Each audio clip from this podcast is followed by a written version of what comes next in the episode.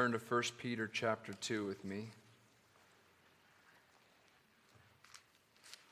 And get your notebooks out, and if you need a pen, go grab a pen. We'll have notes for you guys tonight. We're picking up tonight in verse 11, but what I'd like to do is begin at the beginning of chapter 2 again. We'll read all the way through verses 12, and tonight we'll focus on verses 11 through 12. So, beginning in verse 1 it says, So put away all malice and all deceit and hypocrisy and envy and all slander. Like newborn infants, long for the pure spiritual milk, that by it you may grow up into salvation, if indeed you have tasted that the Lord is good. As you come to him, a living stone rejected by men, but in the sight of God chosen and precious, you yourselves, like living stones, are being built up as a spiritual house, to be a holy priesthood, to offer spiritual sacrifices acceptable to God through Jesus Christ. For it stands in Scripture Behold, I am laying in Zion a stone, a cornerstone chosen and precious, and whoever believes in him will not be put to shame. The stone that the builders rejected has become the cornerstone, and a stone of stumbling and a rock of offense. They stumble because they disobey the word as they were destined to do. But you are a chosen race, a royal priesthood, a holy nation, a people for his own possession, that you may proclaim the excellencies of him who called you out of darkness into his marvelous light. Once you were not a people, but now you are God's people. Once you had not received mercy, but now you have received mercy. Then here's our verses for this evening. Beloved, I urge you, as sojourners and exiles, to abstain from the passions of the flesh which wage war against your soul. Keep your conduct among the Gentiles honorable, so that when they speak against you as evildoers, they may see your good deeds and glorify God on the day of visitation. Let's pray. Father, we do thank you again for your word, for the power that we find in your word and the power from the Holy Spirit to illumine our eyes to understand the word. That's what we pray for tonight, God, that we would understand what your word is saying, that we would recognize truth, apply truth, love truth, live out truth, proclaim truth. Lord, tonight I pray that you would rebuke us, admonish us Exhort us, encourage us, strengthen us, equip us, all for your name's sake. And as we'll see in this passage, for the sake of souls around us. We pray this in Jesus' name. Amen. All right, well, uh, I'll also say it's fun to be back at Refuge. I don't think I've been this year, and I was only a couple times, I think, in the spring and a couple times before that. So this is like my fifth Refuge in a year and a half. And it's good to be back. I love Refuge. We were thanking God for what He's done in Refuge before Refuge tonight over the last eight years. It's amazing. So I'm grateful that you guys are here. So Peter um, has been laying down, similar to how Paul does, these doctrinal truths. What God has done in salvation.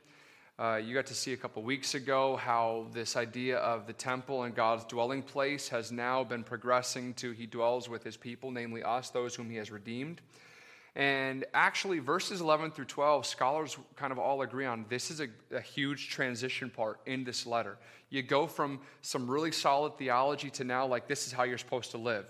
And he kind of gives a heading in verses 11 through 12 Abstain from these things, keep your conduct in, in this way. Let that be a witness and a testimony among people around you. And then you're going to see in the verses to come that what that looks like with authorities and governments and your culture and marriages and friendships and circumstances, specifically suffering. So, this is a huge transition part of this whole letter that Peter writes. And actually, I was thinking about it, you know, the title of this year's refuge with First Peter is Holy Exiles.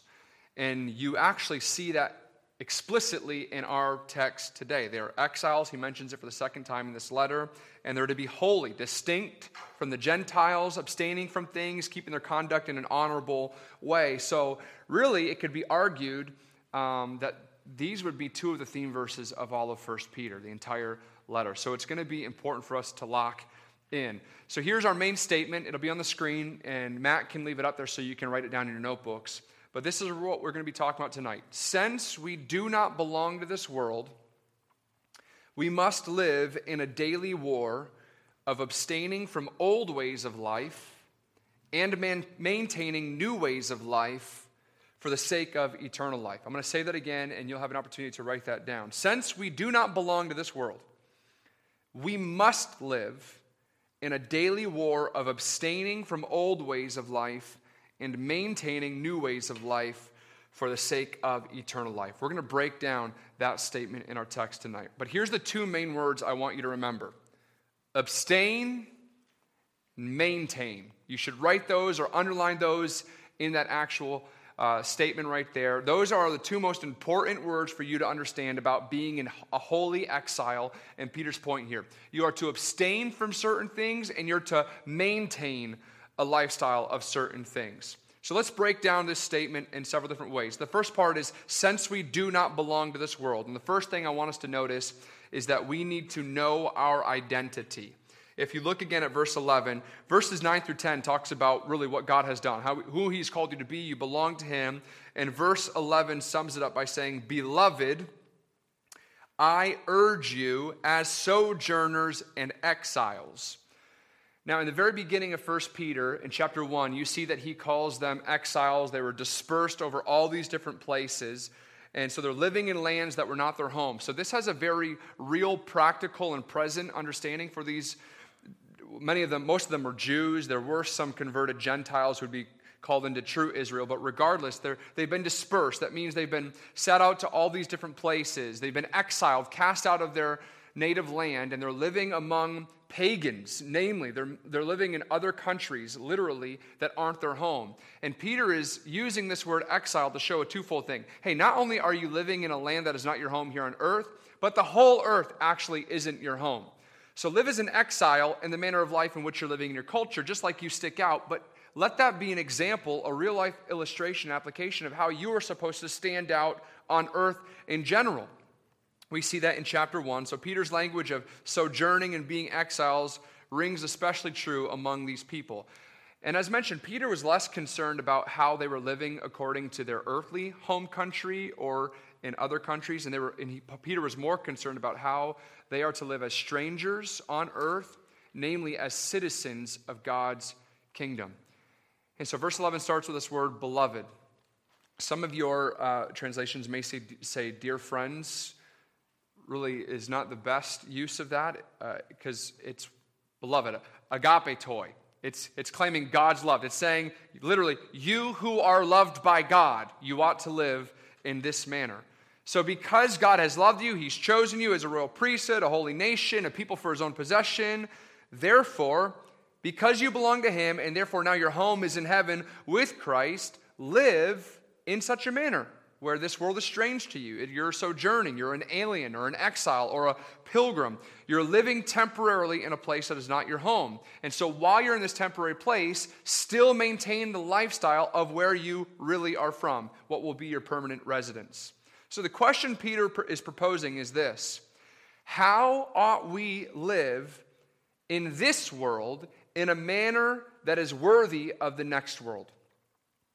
What way should I conduct my lifestyle here in this earth knowing that it will dissolve? In 2 Peter chapter 3 verse 11, Peter says this, since all these things are thus to be dissolved, since the world is fading away, it's passing away, what sort of people ought you to be in lives of holiness and godliness? He proposes that exact question. Since everything is fading away, I want you to think about people, believers, Christians, how should your life look? How should you be living? And this word living isn't just this aspect of, you know, point A to point D, the span of your life and hitting the highlights. It's actually meant to get in the nitty gritty, which is what he's going to be talking about. Keep your conduct, your way of life, and even more explicit than that, Keep every minute detail of your life cognizant of the fact that you don't belong here and you're not going to spend eternity here. And do this in a manner of holiness, holy exile, and godliness. You're looking towards Christ. I went to Kazakhstan in 2005. I got to go to Kazakhstan and Germany. We were doing like this singing mission trip. I don't, you know, apparently that's a thing. And uh, I remember when we first landed in Kazakhstan, the translator, her name was, oh, I forgot her name, started with a B. And she came up, she was awesome, made the best green tea in the entire world. And she came up to us in a very non offensive way, but it was kind of offensive. She's like, So, hey, here's the three rules uh, Americans are loud, and they wear flashy clothing, and they're arrogant. And people here hate them. So, while you're here, please blend in and don't stick out like a sore thumb please don't like in just a normal she meant like a normal conversation you know, and, I'm, I'm like yeah, i'm really loud. A normal conversation. My wife looks at me she's like why are you yelling? Shh. And then flashy clothing. Like we always have to have something written on our shirt you know what i mean? Or it's colorful and it's extreme and kazakhstan is known for its poverty so they don't have the kind of money to be able to invest in fashion and things like that. And then just this arrogance this way about you where you walk you think you know everything. It was interesting because I'm, I'm reflecting on that and I'm like, it's a pretty accurate description, actually, of Americans. I can't really be offended. I am loud, sometimes overly flashy and arrogant, and that is the persona. The point is that in Kazakhstan, they were able to point out very quickly somebody who was American. There was a manner of life in which they go, yeah, that person's not from here. Now, that's, the sad part is, is they didn't like Americans right? So you, you can almost translate that and think, okay, so Peter is saying, look, you're in foreign lands, you're Jewish.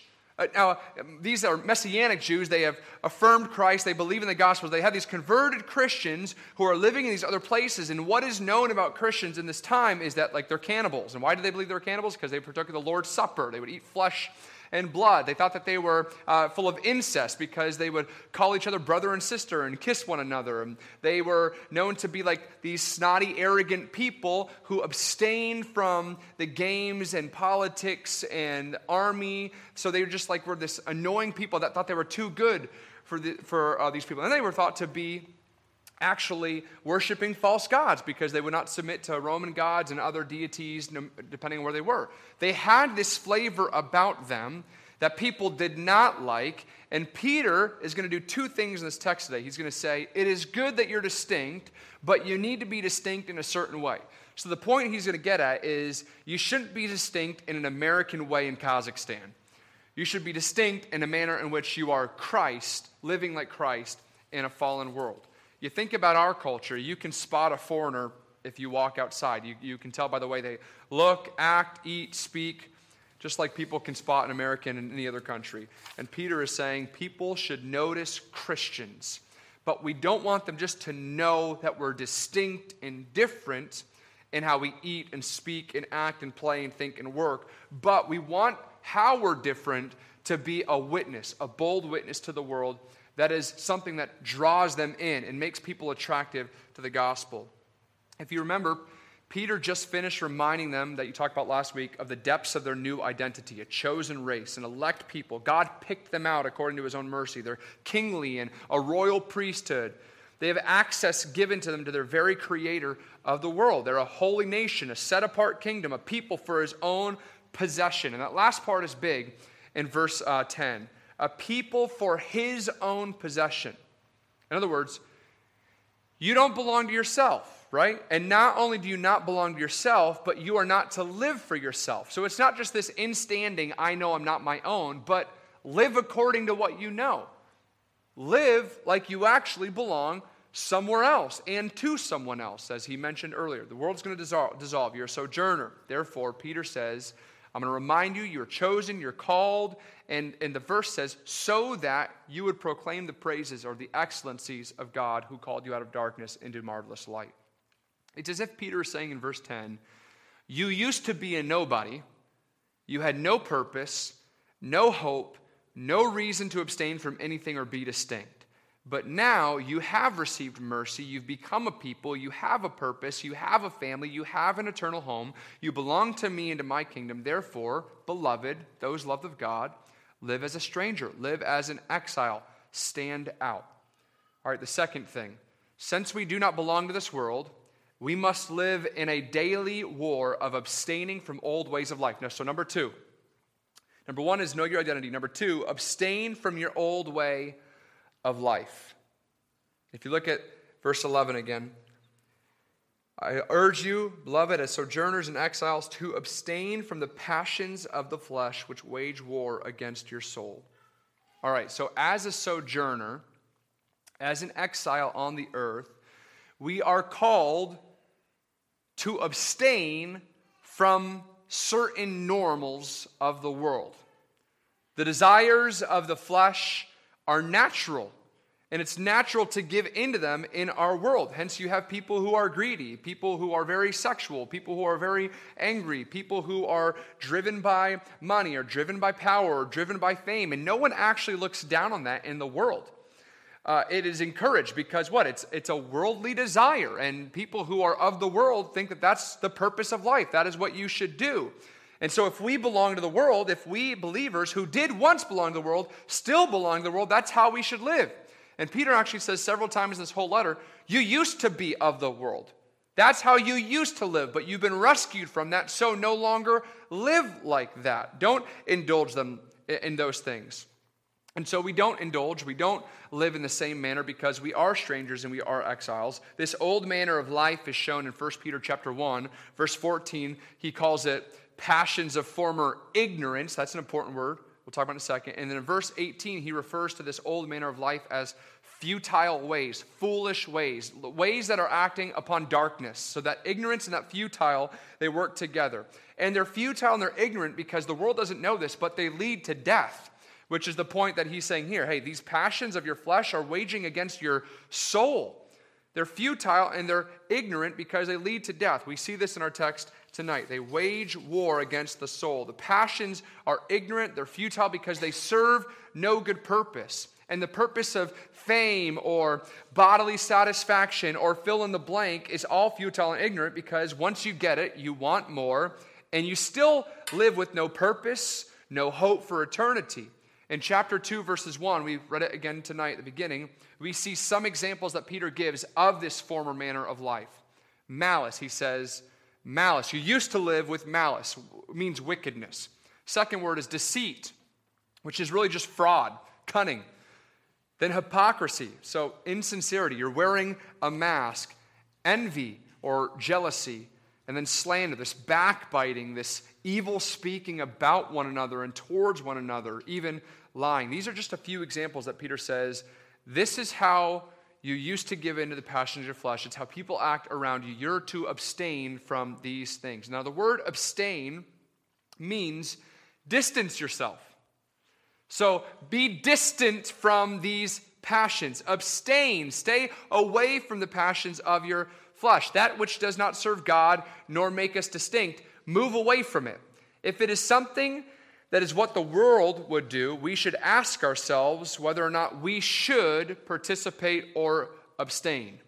And if it is okay to participate, we should at the very least be participating differently, which is what he's going to argue in a second. Now, this verse is important because it's commanded to believers. And he's saying, hey, you believers, you who have Christ in you, abstain from the old passions of your former way of life, which will come up and try to destroy you. Now, this is actually in some ways encouraging because many people today who profess Christ or have a belief in Christ really wrestle with this aspect of assurance because they might still wrestle with sin or they struggle with sin or they're going, if, if I am a believer, if I'm truly a believer, why am I desiring this? Why am I longing after that? Why am I acting like this or speaking like this? Well, Peter makes an acknowledgement here that even, even a believer will still wrestle with passions from the old man. The word for passions here is a, epithymia. And it, I, I remembered it when I was learning Greek. This, is, this has nothing to do with the message tonight, but I remembered, Chase, you just, you're doing this. So, epithymia, I used to always remember that's like lust or desire or, you know, passion because I always thought, oh, lust, epithymia. It wants a epithymia. It wants a piece of me with a lisp. Okay. Anyways, cool. There, that's how you can remember the Greek word for passions, epithymia. I want the epithymia. Okay. Uh, anyways, he says, hey, avoid avoid these things, be estranged. And actually, what's really neat about the word uh, abstain here, too, is that it's talking, it's a present tense. It's saying continually distance yourself. It's not like this one time action where, no, I got to stay away from that.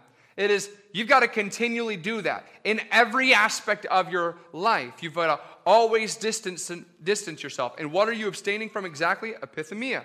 The passions of the flesh, anything that does not serve God or make you distinct. So this verse reveals that the passions of the old man, the sinful desires, they will still remain active in the believer's life. Swallow that pill. In your life as a believer, you will have passions until you die that are distinct to the world. They're evil desires, they're sinful passions, and they will creep up every day in your life. And Peter says, as they creep up, abstain from them, distance yourself from them. In other words, he's showing that these passions still have power in a believer's life or opportunity for power. They still have influence, maybe that's the better word, in the hearts of the Christian.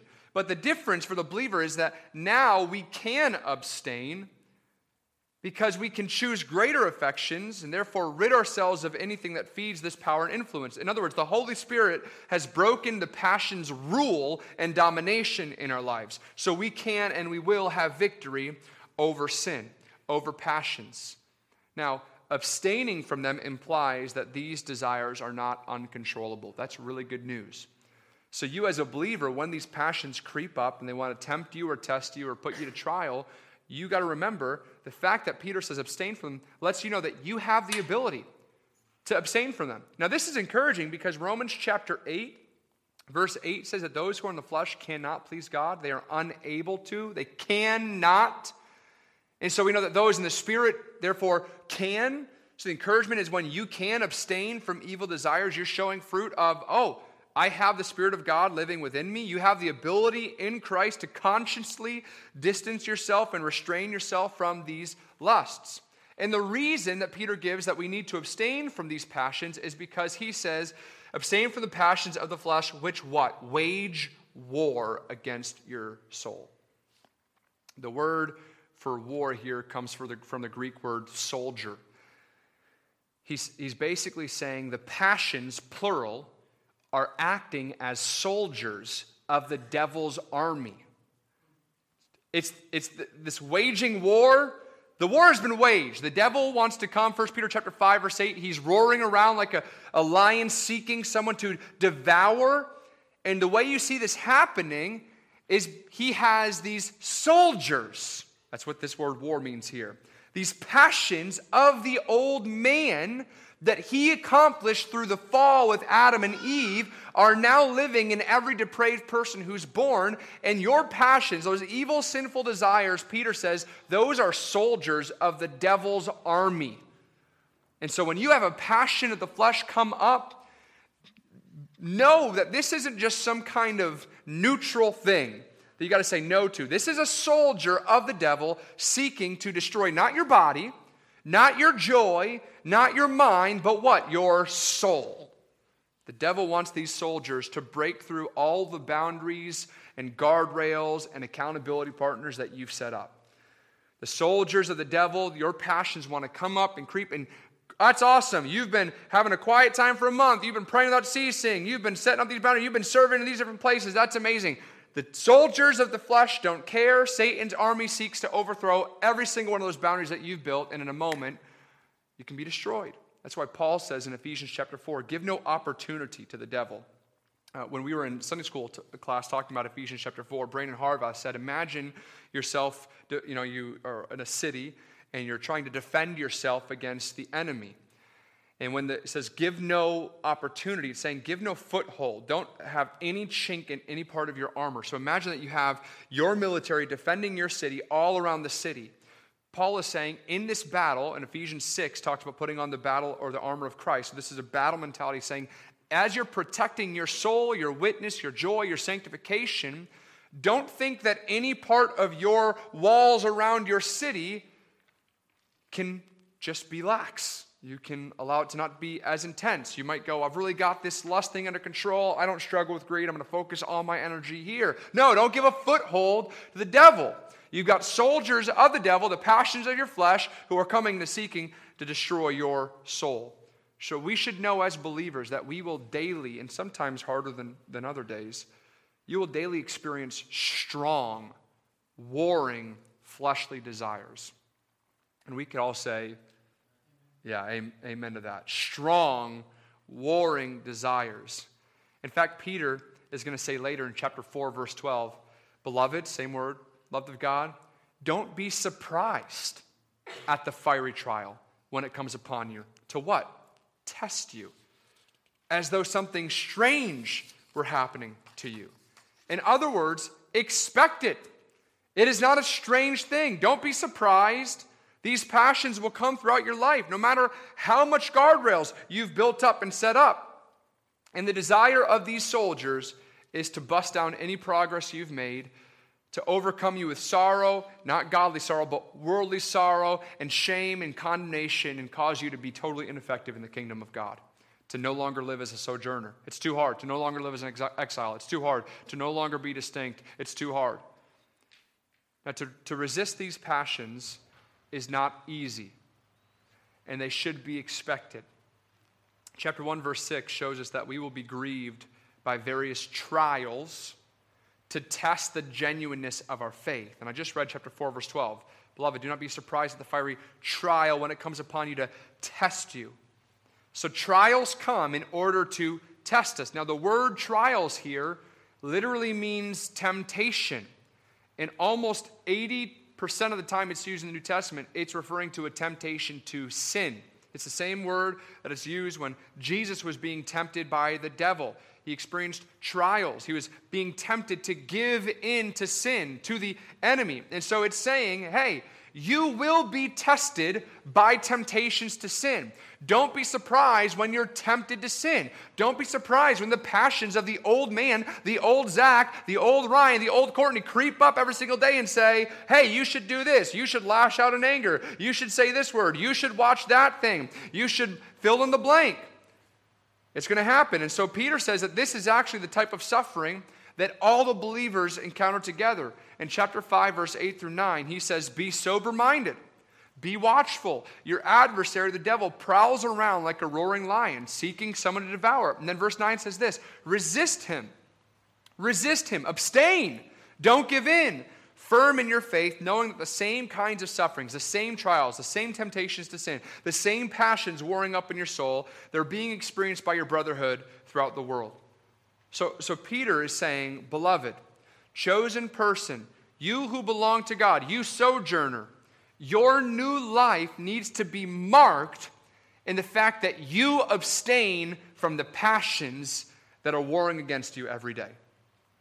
You should expect old desires, sinful desires, anger, lust, greed, laziness, gossip, slander, cursing, coveting, apathy. All of this is going to pop up in different ways, sometimes new ways, sometimes creative ways, every single day, and sometimes in very different ways to absolutely destroy you. So don't be surprised. Expect it. It wants to kill you. It is tempting you to give into acts of sin. And what you need to do as a sojourner is abstain, distance yourself.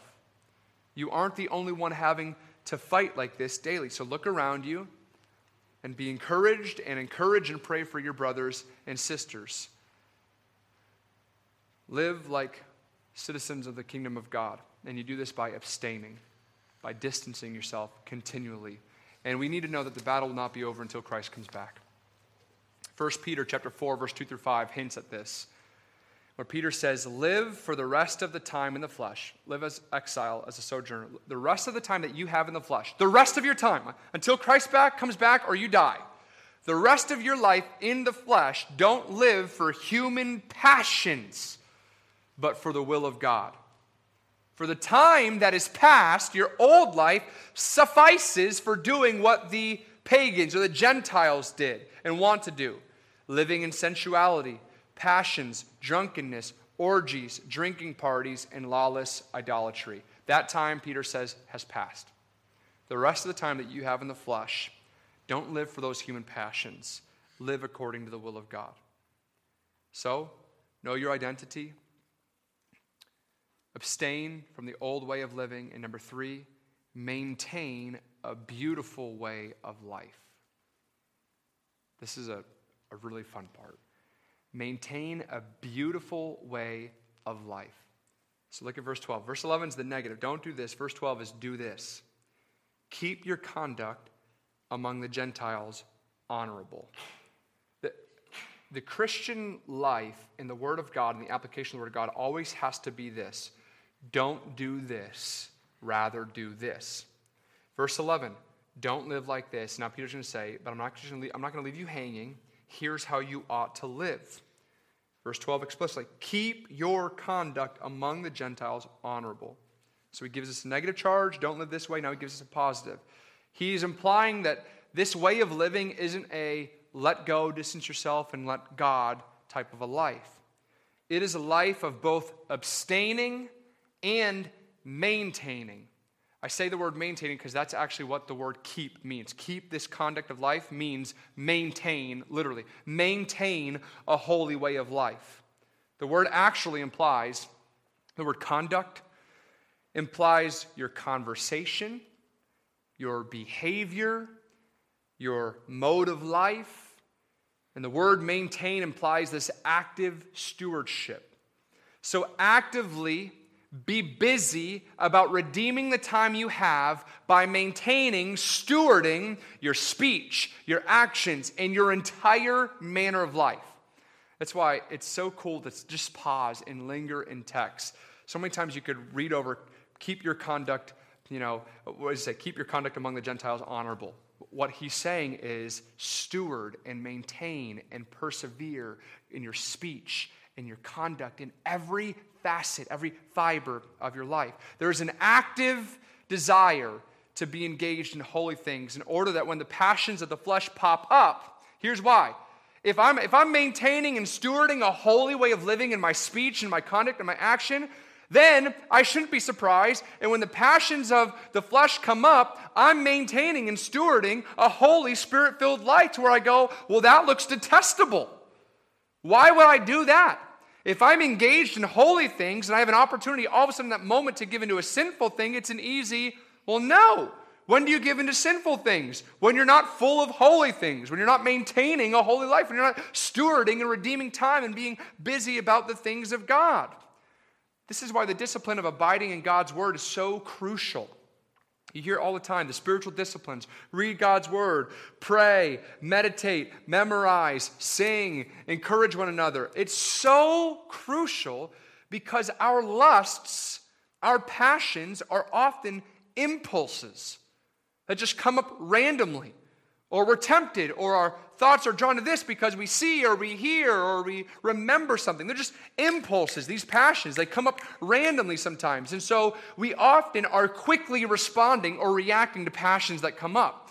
And this is why Peter's saying, maintain a way of life so that when they do pop up, you can react quickly and respond quickly in a biblical manner. And you will do that when you have a holy way of life. We need to be prepared to have godly responses and reactions. And how do you do that? The spiritual disciplines. 1 Thessalonians chapter 5 verse 21 through 22 says, "Hold fast to what is good. Cling." There's a sense of urgency there. Cling to what is good. Abstain from every form of evil. And so Paul says the key to abstaining from every form of evil, abstaining from the old way of life, is to cling hold fast, squeeze onto that which is good or excellent or kalos, and it's actually a form of the word that we see honorable here. You see here, Paul says not just to abstain, but to hold fast what is good. So, so what does that mean? It means pray without ceasing. Boy, who said that? Paul did. Meditate day and night. Boy, who said that? Oh, Joshua and David and Moses. Do not neglect gathering together. Who said that? Oh, the pastor of Hebrews. Exhort one another daily. Who said that? The pastor of Hebrews. Seek to outdo one another in showing honor. Who said that? Paul did. Let his praise continually be on our lips. Who said that? The psalmist did. Go about your way with singing and making melody in your heart to Jesus. Who said that? Paul did. Submit to one another. Who said that? Paul did. This is what it means to maintain a new conduct among the Gentiles. Now, now, here's the thing it doesn't always mean that we do different things from the world.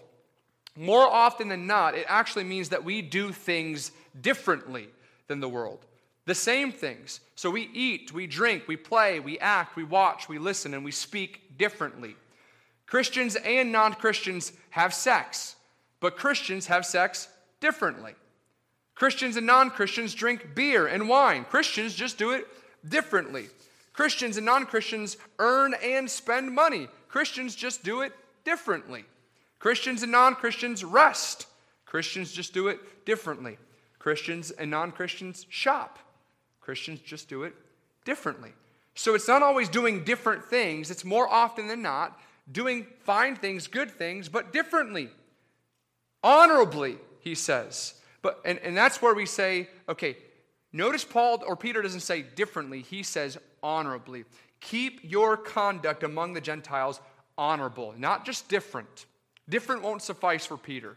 He cares less about being different just for the sake of standing out. That's the reality. Look, too many Christians today stand out and they wear this badge of honor where they're distinct and they're annoying and they build these trenches that people fall into and they're arrogant and they're helping no cause for the kingdom of God. It looks horrible to the watching world. You guys probably know people like that. Maybe you are one of those people. Maybe you used to be one of those people. Peter doesn't care about you being different and distinct just to stand out. Peter says we need to maintain a way of life among the Gentiles that isn't just different, it is honorable. Now, the word means beautiful, excellently worthy, which is why I say maintain a beautiful way of life. The word brings along this connotation of it's, it's profitable, it's a useful distinction. Many people are distinct and it's not helpful. It's not profitable. It's not useful. He's saying, I care about you guys being distinct in such a way that the watching world looks and goes, boy, that is a beautiful way to live. I, mean, think about that. Think about your life for a moment and go, I wonder if the watching world would look at my conduct, my speech, my way of life, every fiber, the way I eat, drink, spend money, work in my workplace, and when they go, that is a beautiful life. The best translation really is beautiful. Keep your conduct among the Gentiles beautiful. Be different, be, be, but be beautifully different. Have better, beautiful sex. Eat better and more beautiful. Play better and more beautiful. Rest better and more beautiful. Spend money more beautiful. This is the Christian life as a sojourner. Abstain and maintain in everything that we do. And here's one of the biggest application nuggets that you can take home tonight. In everything that you do, say everything. Yes, everything. In everything you do, you need to ask two questions. Number one, should I abstain from this? Is this showing that I belong to Christ? Does this follow the obedience of God's word? Should I abstain? And if you get past the first question and you go, no, I don't need to abstain, I can participate. The second question is, then how do I participate or partake in a manner that is both holy and beautiful. It isn't enough just to do a good thing. You need to do it in a beautiful way, a way that says that person does not belong here, and boy, their life is beautiful. Don't miss that practical application. Beginning tonight, even in your conversations when you leave tonight, memorize those two words abstain, maintain. Continually throughout your day, tomorrow, and the days to come, ask Should I abstain from saying this? Should I abstain from eating this? Should I abstain from going there? Should I abstain from looking at this or watching this? Should I abstain in engaging in this? Should I abstain from playing this? And if it is not sinful for you to abstain, then you should ask, How can I eat in a beautiful way? How can I participate in this in a beautiful way that is excellent and proclaims the excellencies of God who called me out of darkness and into light? This kind of conduct, there's going to be three little phrases on the screen in a second. This kind of conduct functions in three ways. Here you go, it'll be on the screen. The first way this functions is with a renewed mind. The second way it functions is with a disciplined tongue. And the third way it will function is a controlled body. Now, I actually didn't pull these three things outside of this text. You find it.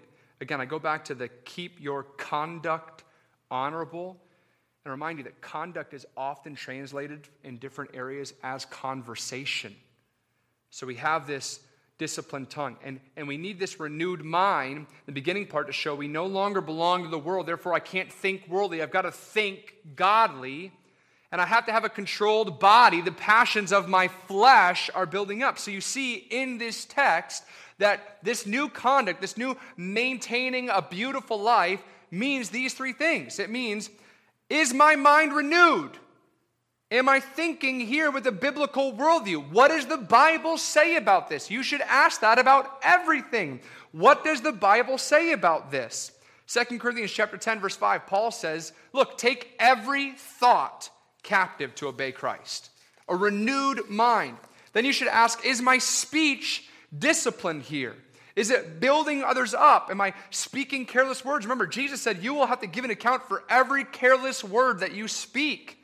Is my speech, as Paul says, seasoned with, spot, seasoned with salt? So, okay, do I have a renewed mind? Am I thinking biblically? What about my words? Am I tactful? Is it seasoned? Am I edifying people? Am I exalting Christ? James 3 is a great passage to meditate over and find out is my, is my speech off like the world or is it honoring God? And the third question you ask when you think about this conduct that is beautiful is my body under control? When, when these passions come up, is it serving as a servant or a master? Do I need to, remember a couple weeks ago on Sunday morning, do I need to bruise my eye? Do I need to punch myself in the face and make it black and blue and say no? Is my body trying to get me to run after another prize in which I got to abstain and I got to treat my body, Paul says, severely with severity? It's my body under control. Now you may ask, all right, but how do you renew your mind? How do you discipline your tongue? How do you control your body? And you do this through the means of grace that we find in Scripture. Mainly, the spiritual disciplines. You do it through maintaining a beautiful and biblical life prayer, reading, memorizing, singing, serving. But I want you to notice something very crucial here, lest you just go, oh, I knew he was going to say that. Yeah, I've tried that. It doesn't work. Stop. This isn't like this magical thing where all of a sudden, you know, you, you've, you're, you're halfway through the year and you've been maintaining every single day your reading plan. You've been memorizing the Cornerstone Challenge. You've been praying with a friend or your spouse. You've been, uh, you know, you haven't looked at pornography in four months and you're like, okay, I should be feeling something here. There should be a little bit more. This, this isn't saying, like, do these things and you'll magically become this person.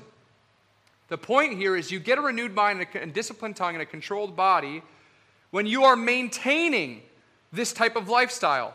In other words, the, the godliest person in this world lives in two different ways reminders and repetitions. Eh, they're like your best friends. Every single day, you need to remind yourself of the things of God. Every single morning, you need to remind yourself that the passions are going to war today. Every day, you need to remind yourself, I've got to keep my eyes on the prize. Remember that Christ is enough. Every single day, you've got to remind yourself that people are passing eternity. Every single day, you've got to realize that everything you own will pass away or burn, right? And so all of it is worthless compared to Christ. You've got to remind yourself of biblical truths every single day. And repetition is the next part. Repeat it. Teach yourself. Discipline yourself. People sometimes will come to the Word of God or spiritual disciplines and, and use it as a means to just get something else that they want which really isn't Christ. It's I don't want to live with guilt anymore. I don't want to live with condemnation anymore. But the, the reality that Peter and Paul and Jesus and the rest of the, the, the Bible tells us is that this, these spiritual graces, these spiritual disciplines, act in such a way that they're transforming your affections. They're transforming your desires. They're reminding you every single day that Christ is better, and they're repeating this every single day that you should be running after a better prize and the comfort is you know that you're not running alone. Other people are running this same right. So, how do, how, how do you renew your mind? How do you discipline your tongue? How do you control your body? Every single day, maintain a lifestyle of persevering, persevering, persevering in the spiritual disciplines. And pray, namely, this God, give me greater delight in you. God, give me greater delight in you. God, give me greater delight in you. Talk a little bit more about that in a second. But the fourth and final thing so, one, remember your identity. Know your identity. Number two, abstain from the old way of living. Number three, maintain a beautiful way of living. And number four, abstain and maintain for the sake of eternal life. Verse 12 Keep your conduct among the Gentiles honorable, so that when they speak against you as evildoers, they may see your good deeds and glorify God on the day of visitation. The day of visitation here has some argument, but most people believe it would be when the Lord appears either in judgment or mercy. But the implication of this text is that the manner of your life in which you live, if it is beautiful, the world that is rejecting God may be attracted to God through the means of your living and be saved. That's Peter's point here. Here's the reality the world around you is either hostile towards you or it's suspicious about you, right? Either people hate you or they're kind of like, what's up? They either hate God and hate us and seek to persecute and afflict us, or they're curious and suspicious and seeking to understand. And what, what they're doing is they are observing us, they're watching how we live. Why we do the things we do, why we say the things that we say, why we act the way we act. And what Peter, and what does Peter say that we should do to those who are hostile and suspicious? Did he say speak? Did he say debate? No, he says live beautifully. Maintaining this day by day in every part of your day and for a specific purpose. The Christian life is one of war and it's one of witness.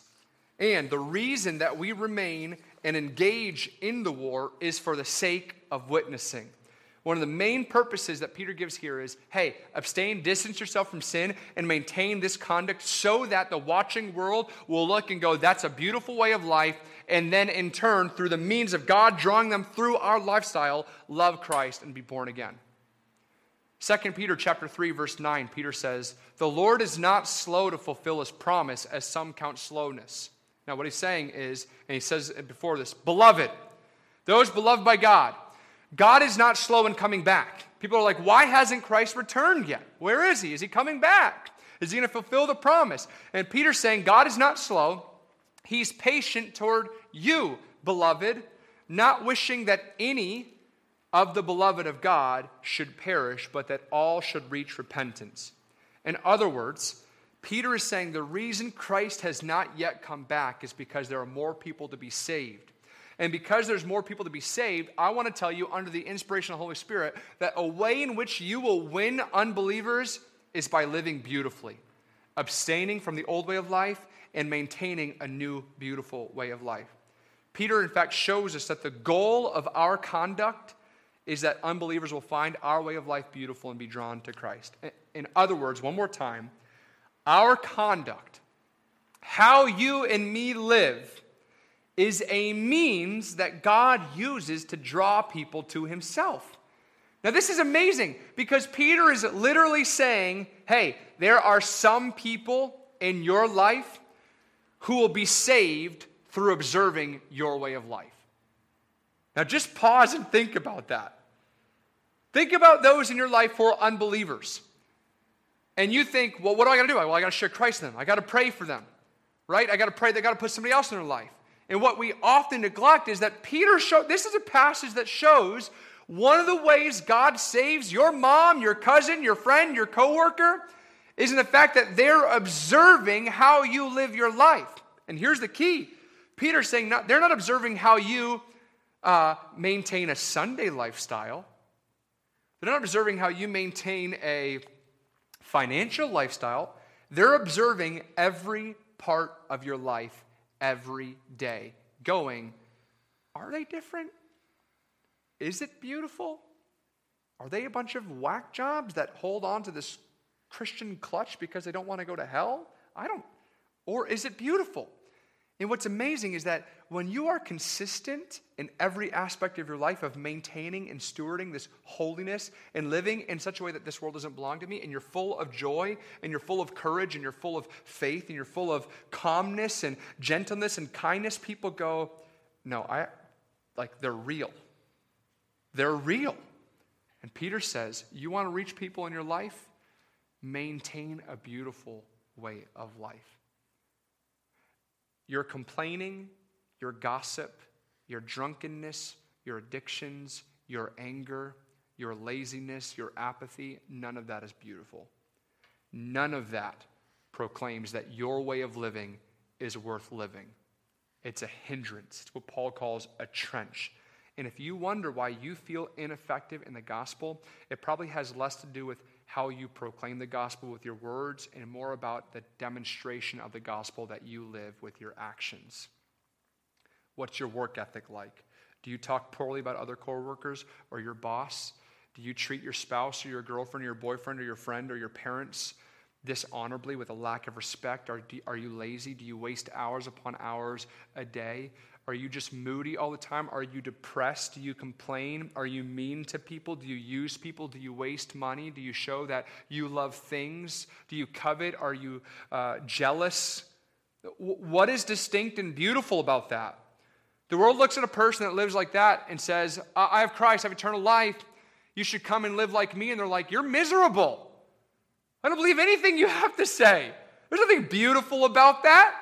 Peter's saying, Don't be a hindrance. Paul says, Don't be a trench. Don't build trenches.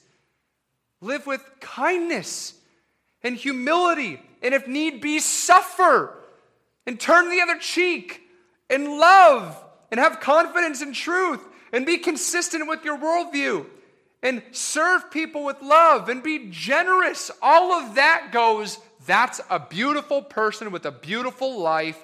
I want it. They call you unloving, be loving. If you're known as a boring person, be joyous and happy. If they know you as an arrogant, prideful person, be humble. What do people say about you? Take that into account and realize that your manner of life is one of the most effective witnesses that you have. And then you'll notice that Peter will say later, then you will have an opportunity to give a reason for the hope that is within you. I love that verse because it shows the two things that are necessary for believers in their witness. Some people say, just live in a manner that's all you need. You don't need words, just live, and that will attract people. Well, at some point, you're going to have to use words, right? Otherwise, they just will see virtue. And then other people are like, oh, just, just preach, preach, preach, preach, preach, preach. And the lifestyles don't match the preaching. But Peter says later on, you'll, you'll get to it, live in such a manner that people will come to you and ask you for the reason of the hope that is within you. And he says, be prepared to give an answer. That's the beauty. Well, that means you've got to be in the Word. You've got to know the Word. You've got to know the gospel. And when you know the gospel, you're going to live in such a manner that is worthy and beautiful. And you'll have a reason, an opportunity to give for the hope that is within you. Peter says, in the very thing in which they speak against you, when they observe how you continually, day by day, moment by moment, are abstaining and maintaining, they will glorify God. And the implication is in a salvific way. And the implication here is as they keep on watching you and you keep on living beautifully, that's when they may be saved. So it really is a call for perseverance, it's a call for warfare. It's a call to abstain from things daily. It's a call to engage in beautiful things daily. It's a call to show the world where you are temporarily, currently living, that the prize you are running after is worthy of abstaining and maintaining. And then you get to invite them to run with you. And you get to encourage them and be a cheerleader, telling them to persevere and press on. Many, many will be converted not by a random beautiful act of yours but a continual, maintained lifestyle that is absolutely beautiful. So, no matter the circumstance, no matter the temptation that comes up to destroy you and seeks to make you look not beautiful, you are called to abstain and maintain, knowing that you are a sojourner for the sake of your own soul, that it may not be destroyed, and for the sake of the souls around you. Let's pray.